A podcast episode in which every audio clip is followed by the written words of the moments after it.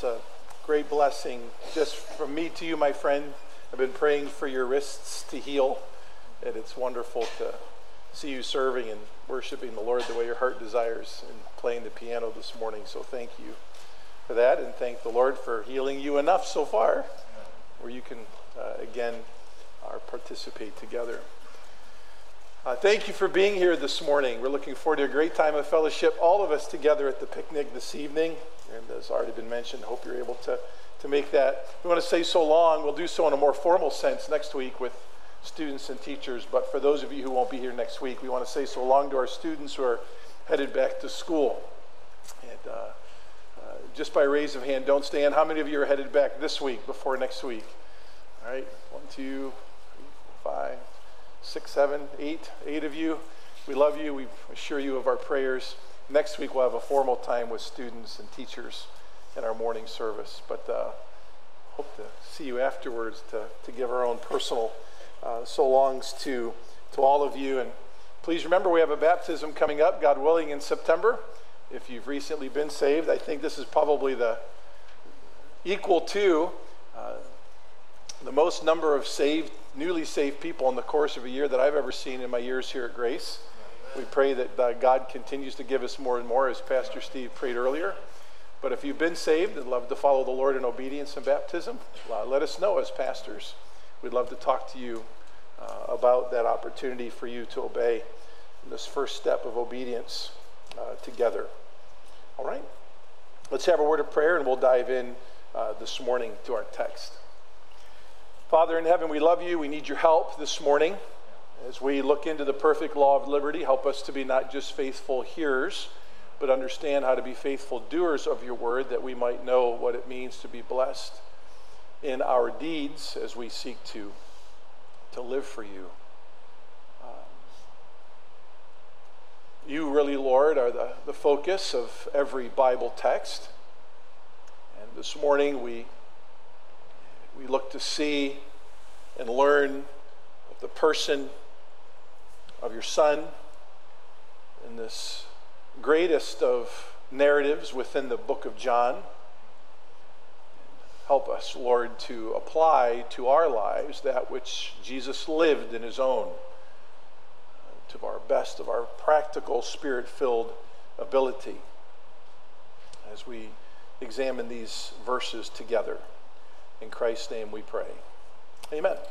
Let's read the first 16 verses of John chapter 11 together. Now, a certain man was sick, Lazarus of Bethany, the village of Mary and her sister Martha. It was Mary who anointed the Lord with ointment, who wiped his feet with her hair, whose brother Lazarus was sick.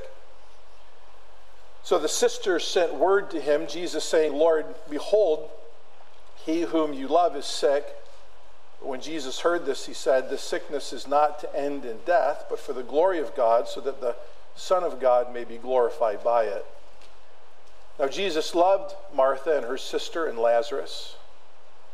And when he had heard that he was sick, he then stayed two days longer in the place where he was.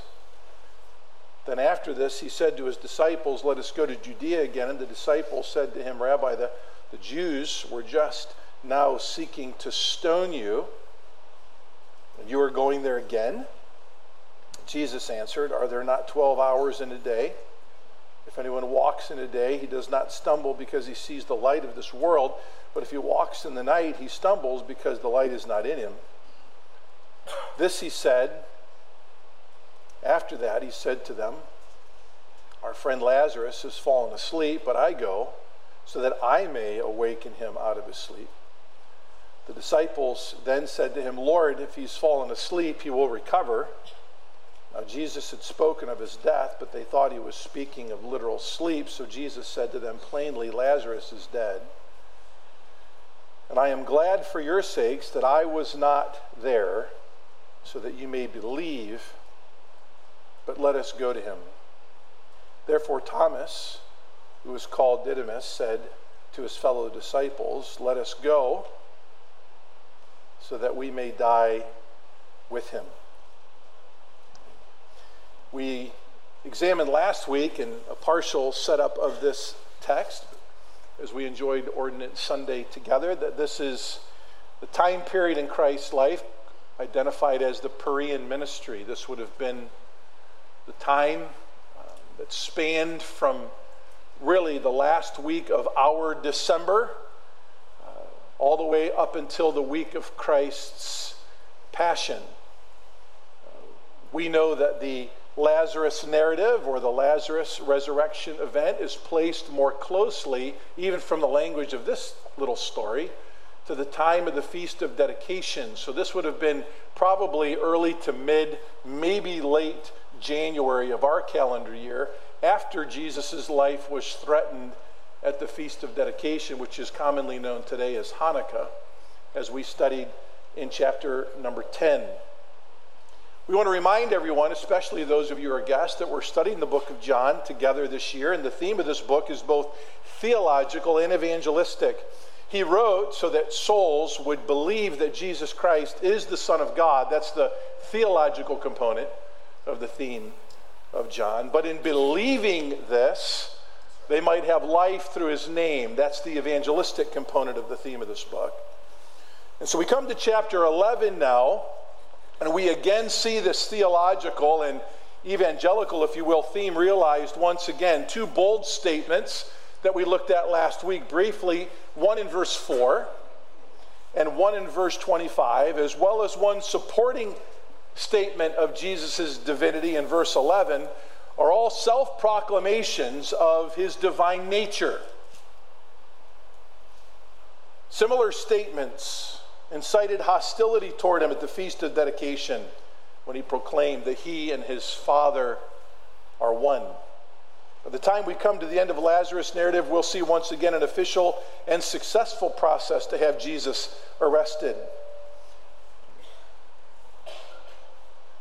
It leads up to the week of his passion.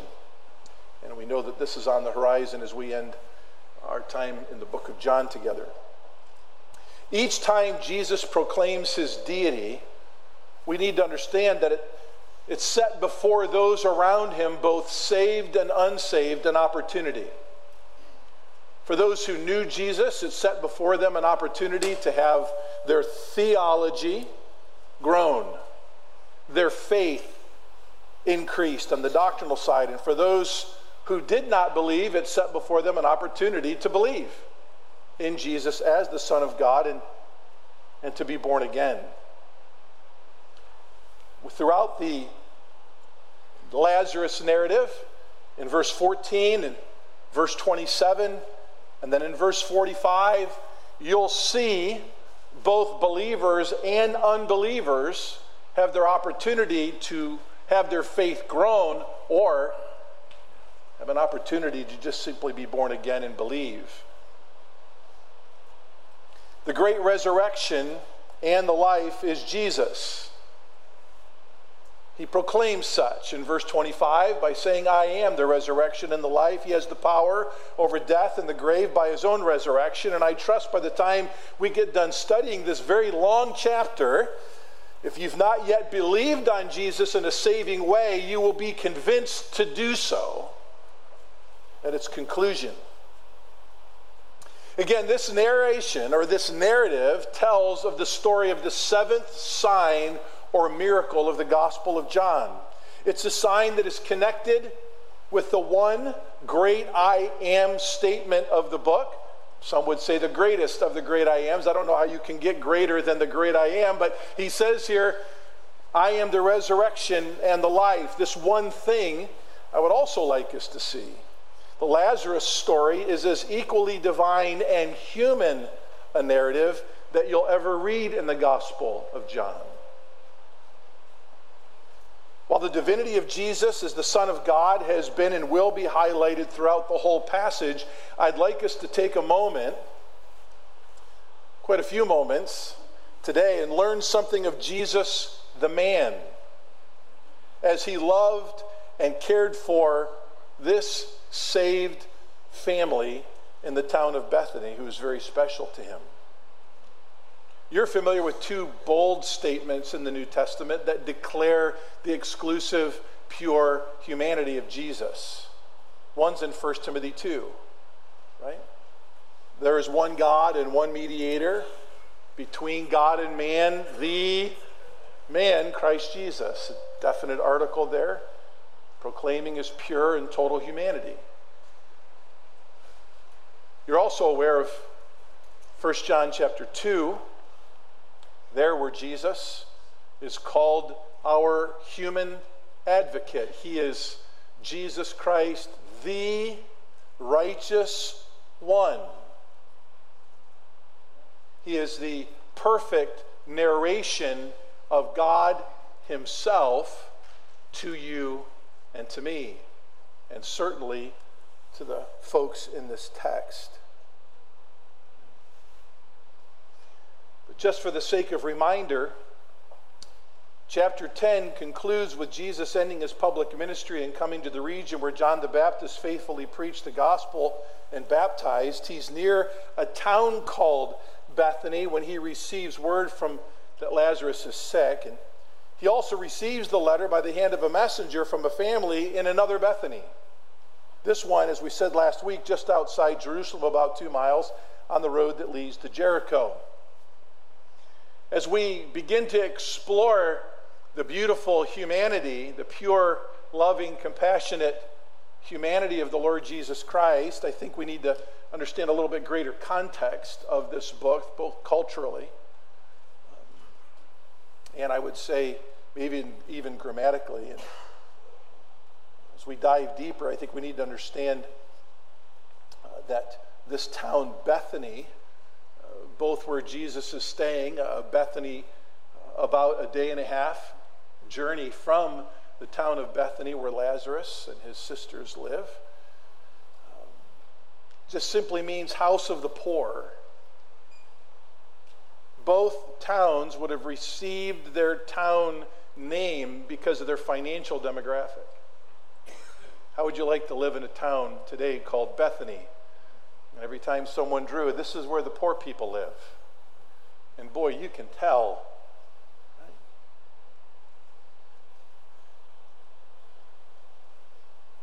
The Bethany of Lazarus where the seventh sign of John takes place, uh, still has a place of tradition that's marked where Jesus performed this miracle.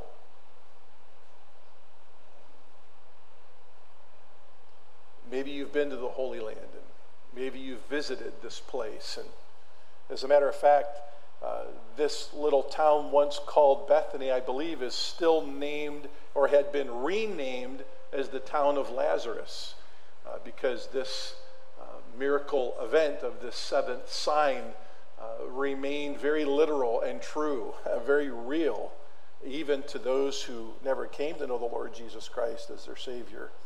Um, popular enough to have been sustained as the town of Lazarus ever since. But nonetheless, I'd like to just explore this morning, uh, again, while this text certainly discusses three particular times the divine nature by Jesus' own self proclamations, I'd like to really study uh, much here of his humanity uh, and particularly examine his relationship with this sweet little family in this town. I think there's much to be learned here for all of us. I'd like to just study the people that are mentioned in the order in which they're mentioned. We have Lazarus, and then we have Mary and Martha, and then we have uh, the disciples here. And I think there's something of Jesus' again human relationship with each that we can learn. What about this certain man named Lazarus? Verse 1. That's what he's called. A certain man was sick, Lazarus of Bethany. His Old Testament name would have been Eliezer. New Testament Lazarus. It simply means one who is protected by God. We know of two men in the Gospels named Lazarus, one poor man who died and went to Abraham's bosom, while the rich man of the same story, when he passed, went to eternal destruction. The poor man of this text story, Lazarus, is not the same Lazarus as the story we have here in John 11. As a matter of fact, there's no other gospel writer that writes of the Lazarus narrative. And so this particular Lazarus was a very certain man. This was a man that stood on his own in this town apart from identification with any other Lazarus or Eliezer of the scriptures.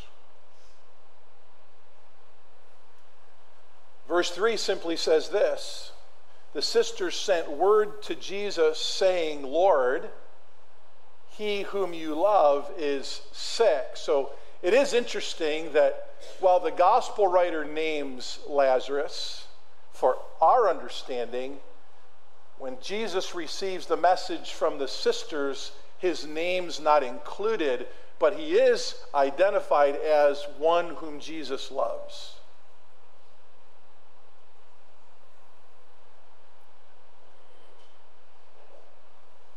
This is the first really emotive, moving statement of the narrative that draws attention to the pure humanity of Jesus.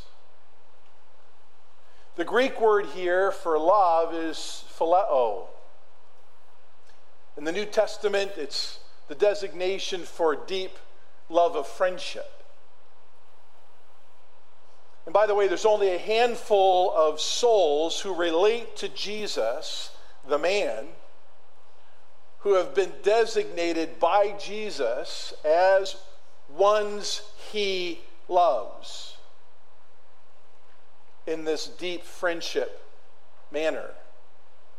It's a tremendous reminder to each of us that though Jesus is the very narration of God, the fullness of the Godhead in bodily form, Paul says in Colossians 2 7 and 8, he's also fully human and he feels as we feel. He had human pure needs as we have human pure needs in every way imaginable or possible. His friend Lazarus is sick. This moves Jesus deeply. Indeed, Jesus can be and is touched with the feeling of our infirmities.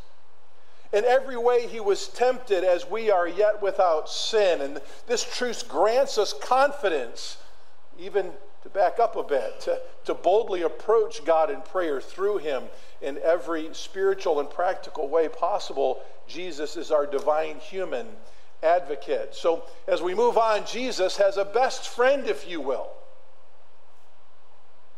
Later, we find him lounging back and kicking up his feet with Lazarus in the house of Simon. Jesus, the man, needed friends who would accept him for who he was. hang on with me here. What do we mean by that?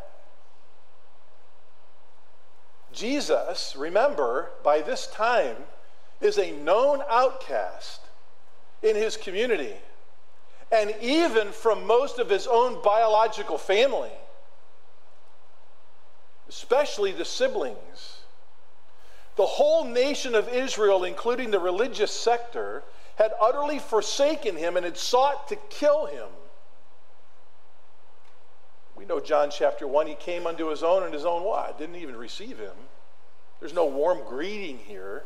Jesus is not welcome among his own people and his own family. But where did he find a friend who would accept him for who he was? How many of you know how important spiritual friends are to you when you have become the, the spiritual and practical outcast of all those who would call you friend or family? How important does that one person or handful of people really become to us? And though his disciples loved him and followed him, there was always a sense of having to lead and instruct them.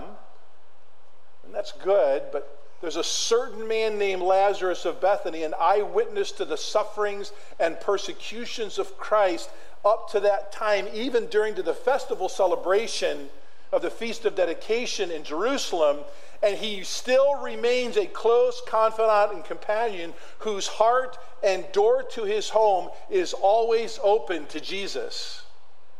No strings attached. Jesus loves him because he's loved by Lazarus.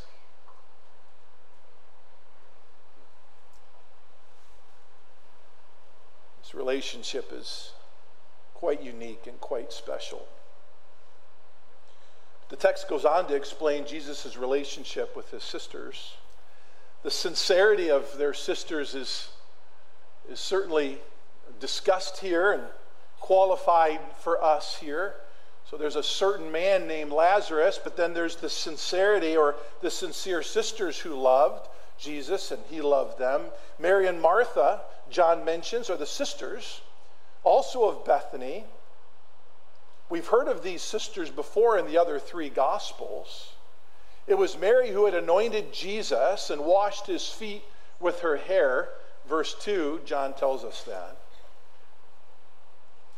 The other three gospel writers mention this incident, I've already said. John mentions it too, so all four gospel writers mention Mary anointing Jesus and washing her, his feet with her hair. John mentions it in the next chapter that we'll study in chapter 12, which might make you ask why does he mention the incident as historical, then later in real time of his own memory in his own gospel. We have to remember, folks, that, that John wrote some 30 to 35 years after Matthew, Mark, and Luke. The incident remains of high importance to John, so he includes it later in chapter 12 that we'll preach on. But here in chapter 11, he mentions this in a unique way in order to identify which Mary was being discussed or taught about in this Lazarus story. say, why is that a big deal? Well, there's a lot of Marys in the Gospels, right? The name Mary is so popular because it comes from the Old Testament name Miriam. The name would remain high on the most popular name for girls list, if you will, throughout all of Jewish history. For Miriam was the sister of Moses who hid him in the bulrushes for protection. Miriam was the sister of the meekest man in all the earth, Jesus identified him as Moses, and at the time who had led the children of God out of bondage of Egypt. Miriam became quite a romantic name in history, if you will.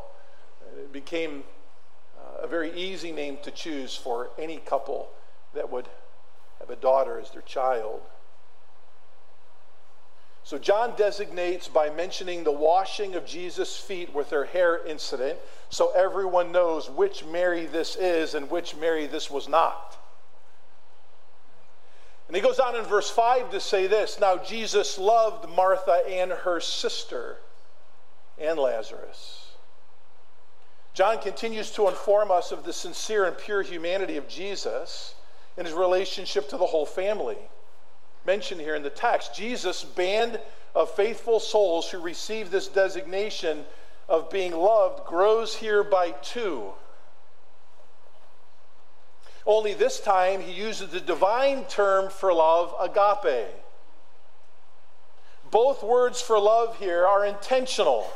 Both are used interchangeably for sure, but there was, a, there was certainly a deep human affection for this family and this family had been loved by God with an everlasting love. This was a saved family who happened to be wonderful friends with our Savior. So it's easy to assume here that all three are born again people. And Jesus' loyalty to them was both divine and human. So Mary is mentioned here first in verse 2 to identify her as the proper Mary. So why is Martha mentioned without Mary being mentioned properly in verse 5? Well, most people believe that Martha was probably the eldest of the three children, certainly older than Mary. And so in this particular culture, she would have been honored as the eldest by being mentioned first.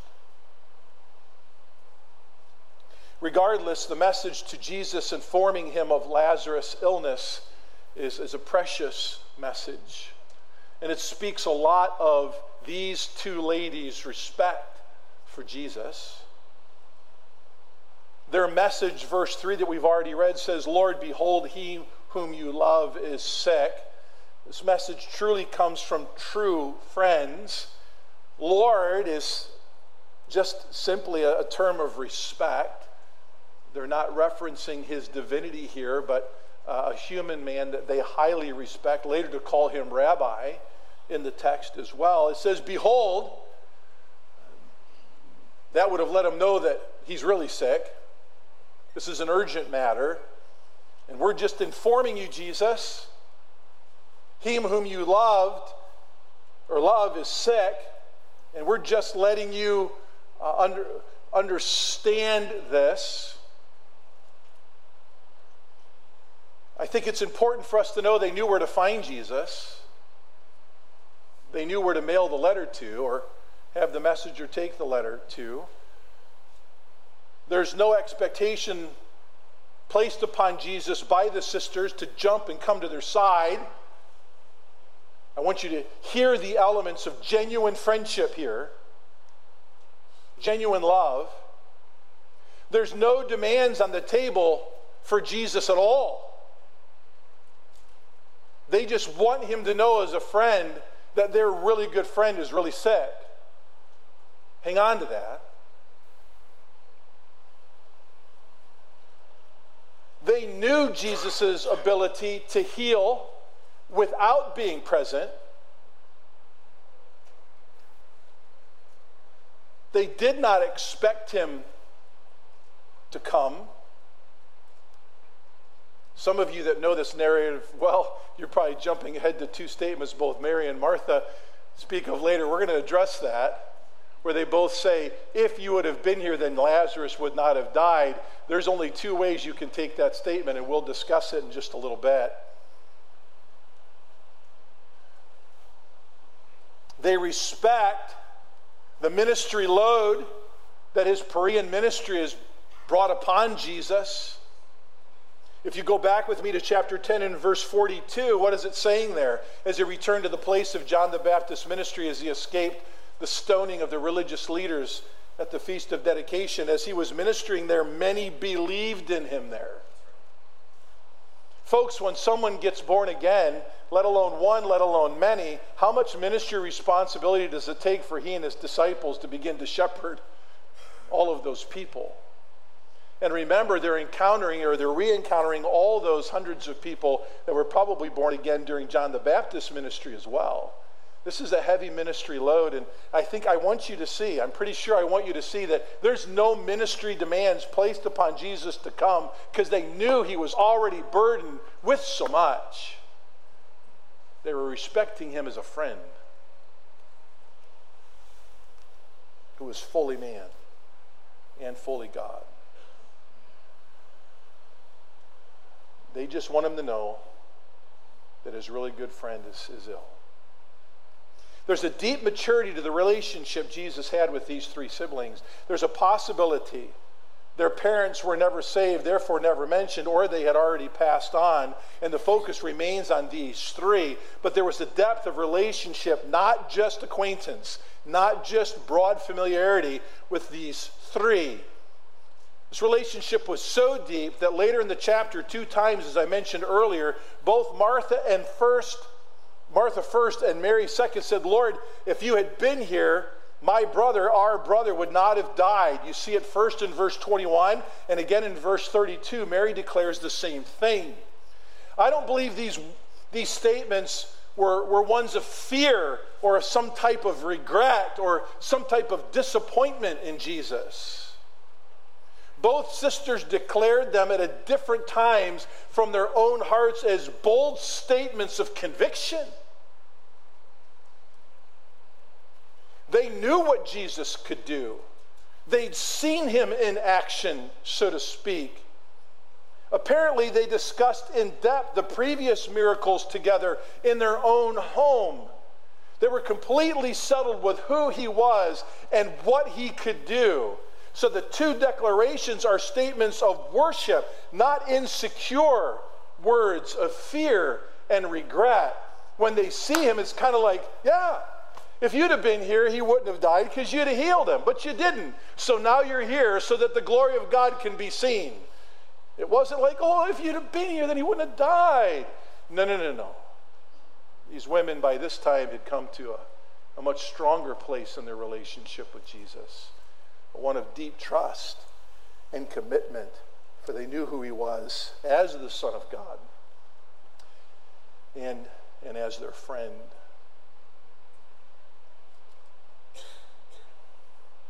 I do trust in time we'll all come to the place in our lives where we love Jesus this much. That regardless the tragedy in our own lives, we can rest in, in His sovereignty to, to make the right call, if you will. In any life circumstance, for His own glory and, and for our good.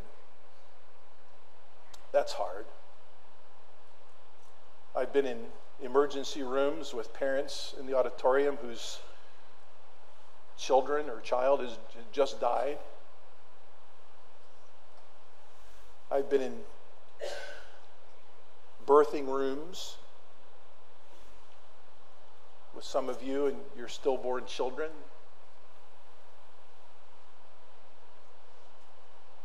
I've been with my wife a long time. We just celebrated 32 years of marriage this past week, and we've been together, as my daughter pointed out, for just south of 40 years. and I can remember the, the tragic news, as many of you know, of her own mom being killed by a drunk driver on the way to her college graduation. We endure these things together. We as First Peter tells us, chapter 5, we humble ourselves under God's mighty hand. We entrust ourselves to his sovereign control of all these things. We do as Peter tells us to do, and by God's grace in 1 Peter 4:19, we entrust ourselves to a faithful creator while we continue to do good things we say and we proclaim, we pray that God is good and He's good all the time. These are difficult words for us to state when we're going through the most unique hardships of our personal existence. Some of you have gone through very grievous times that aren't related to physical death. Some things have been enacted upon you that makes no sense. They cause you to grieve in the most guttural way. Certainly, there's no human, not even a maybe a Mary, a Martha, or a Lazarus that can entertain your pain. But Jesus can. You have an indwelling spirit who intercedes for you, as Paul tells us in Romans 8, when you're in so much pain that you can't even speak words of prayer to God. He intercedes with you with groanings that you cannot even utter. But for Mary Martha, Martha in this text, they do have Jesus present with them. And even in the time of their deepest pain, they've lost a brother who is much more than just a brother. He was a friend of Christ, yes, but even more than that, these three had walked faithfully with the other small band of followers with Jesus throughout all of his most difficult times in life. This was a great loss. A man was lost, leaving two ladies behind who are much more vulnerable to attack by way of persecution without the protection of their brother. We have to understand the context here. These ladies were in trouble, and yet they boldly proclaim what they know to be true about Jesus as God, but but Jesus is pure humanity as well. I think we all need to appreciate the relationship, again, that Jesus had with Lazarus and his sisters. I do believe we need to value what this family of Bethany was to Jesus so that we can be that to one another. Multiple times, the gospel writer John, who never refers to himself by name in the whole book, references himself as the disciple whom Jesus loved. Most often, the word love in that self description used by John is the Greek word agapao, but I believe once it's translated as phileo. When they're used in the same context like this, two different words, they go hand in hand, they represent one for the other. John recognized himself as one who had been loved by God in a salvific sense, but he was also loved by Jesus in the human sense.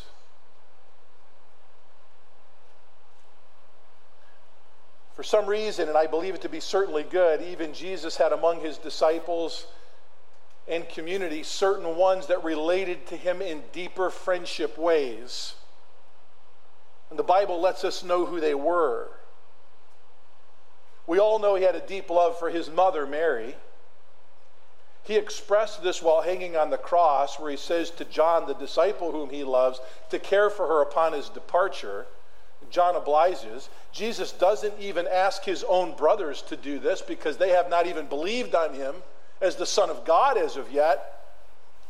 So sometimes even God's people take responsibilities that are usually biological in nature of our siblings because there's a heightened level of familiarity. Our, our friendship, our human relationships are heightened because of that which we've done in believing on Jesus Christ as the Son of God. And there comes a trustworthiness with that.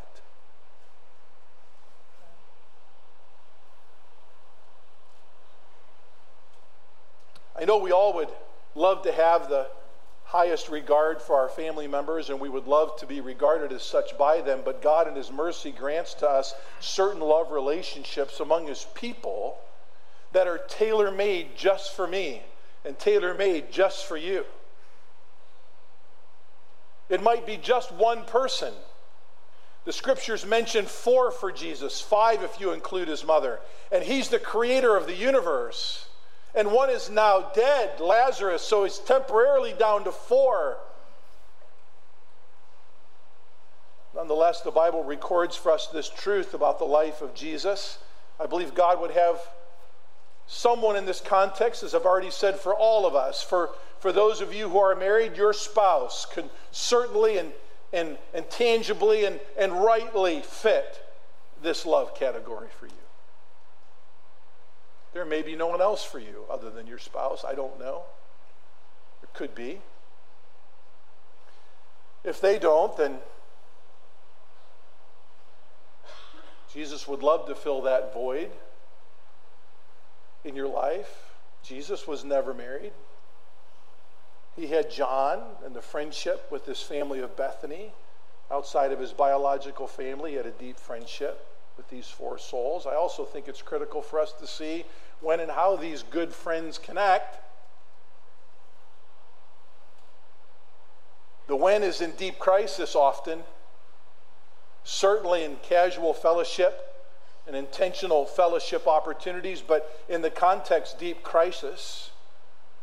The how is with kindness and deep respect. We mentioned earlier that the sisters didn't place a ministry demand upon Jesus. They assumed he was about the will of his Father and ministering the good news of himself to those in his pre and ministry.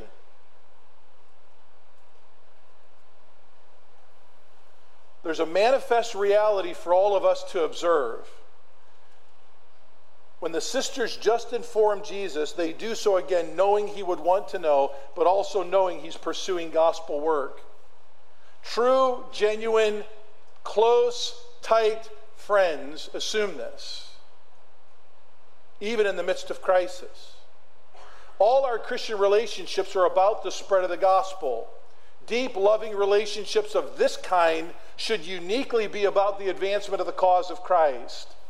It's clear to see that Jesus' relationship with this family of Bethany was about the advancement of salvation.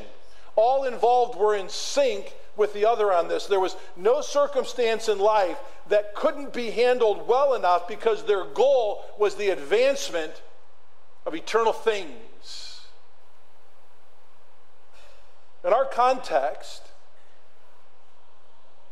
Grace Church of Mentor, where can these friends be found? These friends that are truly familiar with the, the pluses and the minuses of our humanity, but, but can just love us through thick and thin because we all know we're about one why. where, where can they be found? And they should, as they should be found in our local church.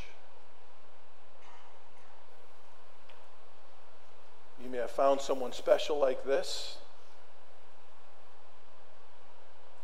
before you even came to Grace Church. They still remain that person for you, possibly. You may still deeply relate with that person, and you may always will, but for some here, that person may only be your spouse, and that's good and that's fine. That, that's more than some have for sure. But we don't, through some rite of passage, only have this right to this relationship through the context of marriage. I would encourage all of you to pray the Lord lead you to someone who can understand you the way Jesus understood and was understood by this sweet family who lived a couple of miles outside of Jerusalem.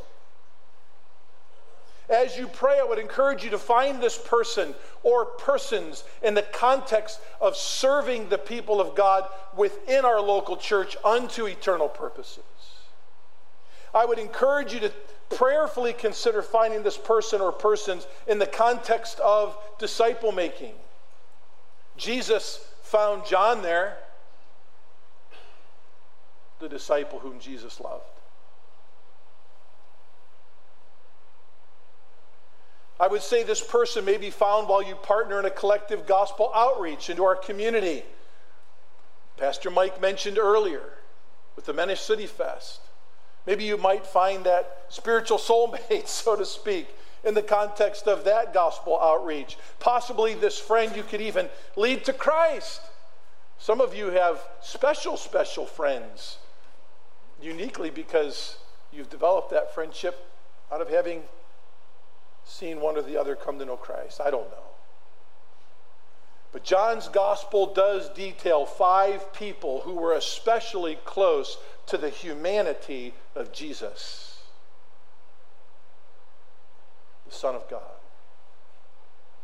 These especially close ones aren't perfect.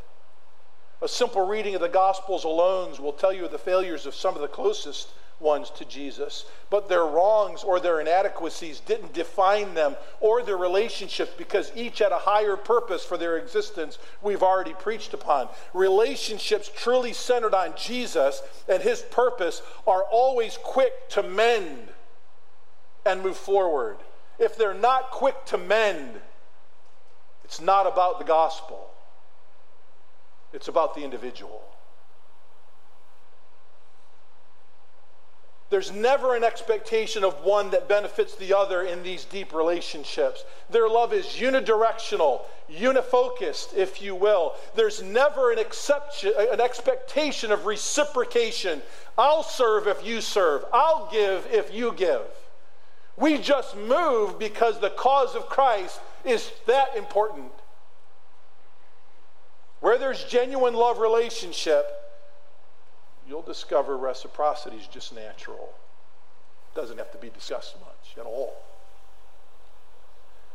But in times of deep conflict and grief, the very presence and not the words of those closest to us ministers the greatest to our souls. And we'll discover that in the weeks ahead in this context. When someone is grieving in the deepest way, just, just know the best way to minister to them, if you're not that friend to them, is to just sometimes be there present and, and just be silent and understand in the midst of that company, the Spirit of God is afoot, ministering without you even saying a word. When people grieve, Certainly, we need the Lord. Certainly, we need to understand the indwelling ministry of the Holy Spirit. Certainly, we need the scriptures. Certainly, we need to follow the model of our Savior and how he loved. But in this context, certainly, we need spirit filled ones who love us and that we love. And in addition to that, God even gives us the broader company of this flock. Some of the people that have grieved here over a very tragic loss in the last few years have had some very well intentioned people walk up to them that aren't this kind of description that we're looking at here between Jesus and, and, and Lazarus and his sisters. And they've walked up to someone that they know and they're familiar with, but don't have this deep relationship. And it could be the loss of a daughter, a son, it could be any kind of tragedy like that. And they'll walk up and they'll, they'll say, I'm praying for you. And, and by the way, here's a Bible verse that, that I think will encourage you. And, and I think they do it with all the right motives in the word, but the methodology can be a little bit scant. right? Um, certainly, we need the word. Certainly, we need reminders that people are praying for us. But to, to walk by and to just gingerly hand someone a Bible verse as if it's some type of medical prescription that will heal them if they just read it and leave it at that with a word of prayer it's kind of shallow and actually clear as ice and kind of really just as cold. When you do that, you're not assuming certain things that are already happening, which I've already stated, which is this individual who's going through this grief and this tragedy has already been communing with God. They've already been enjoying the indwelling intercession of the Holy Spirit. I guarantee you they're already clinging to scripture passages because they have to in order to survive. I guarantee you there's probably that one special, maybe more than one special person like Jesus had in his life that's spoken into their lives. So while you see them weeping and grieving and having a hard time keeping their heads up, if you want to be with them, just be with them and stay quiet and understand again that the Holy Spirit is afoot doing his divine work. And appreciate that maybe you're not designed by God to be that exact person, to be that Mary, Martha, or Lazarus for them, and be okay with that. But I do believe God would have at least one, as I've already stated, for each of us where we can enjoy this love relationship together. Jesus' deep relationship with these three siblings of Bethany is most clear. But Jesus, the man, is still not done ministering to his immediate followers either. And we'll, we'll discuss and preach his ministry to his own disciples in these 16 verses uh, next Sunday. All right, let's pray together. Our Father in heaven, we love you. We, we thank you. We worship you as our creator, as James says in chapter 1. We worship you because you are the Father of lights, the Father of creation, and you have you you are the giver of every good gift. And we've spoken this morning from this text both of divine and practical gifts. And you are the, the gifter.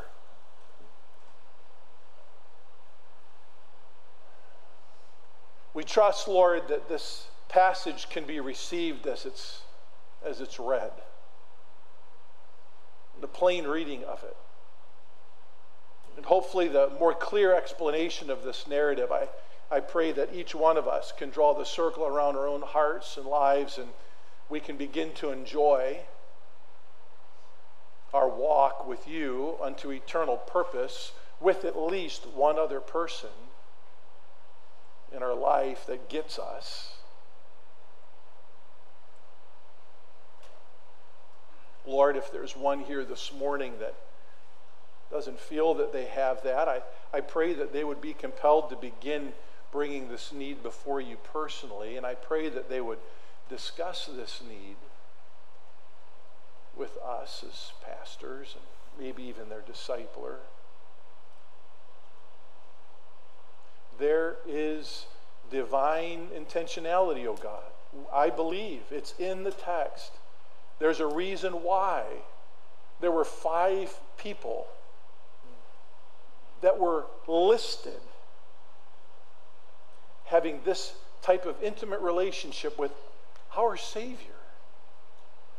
I think there's something to be learned from that. I, Just give us wisdom, Lord, as how we approach this going forward. And, and Lord, especially as we become more and more intentional about our whole gospel work here in our Jerusalem and then into Judea and Samaria and our uttermost parts, it's, it's abundantly clear as Jesus progresses towards the week of his passion and one of these intimate ones with him is gone, it, it, it brings a very severe reality to their lives because the more we advance, the more persecution may or will come, and, and we're going to need this, this connection, if you will. Lord, you know that. So, since we see that here within the context, and since we're moving forward in gospel purpose, I pray as we enjoy the fellowship of the whole flock, even as we do tonight at the church picnic with intentionality, and we do in our evening fellowship groups with intentionality, within the intentional worship and fellowship of all of us together, which is absolutely a divine need in our lives. I pray that you would grant to us, if they're not already there, someone that can walk with us in eternal purpose lucidly in a spirit filled way unto objective, divine, eternal reason. We thank you again for the model of our Savior, whose life we seek to replicate in the way we live. In his precious name we pray. Amen.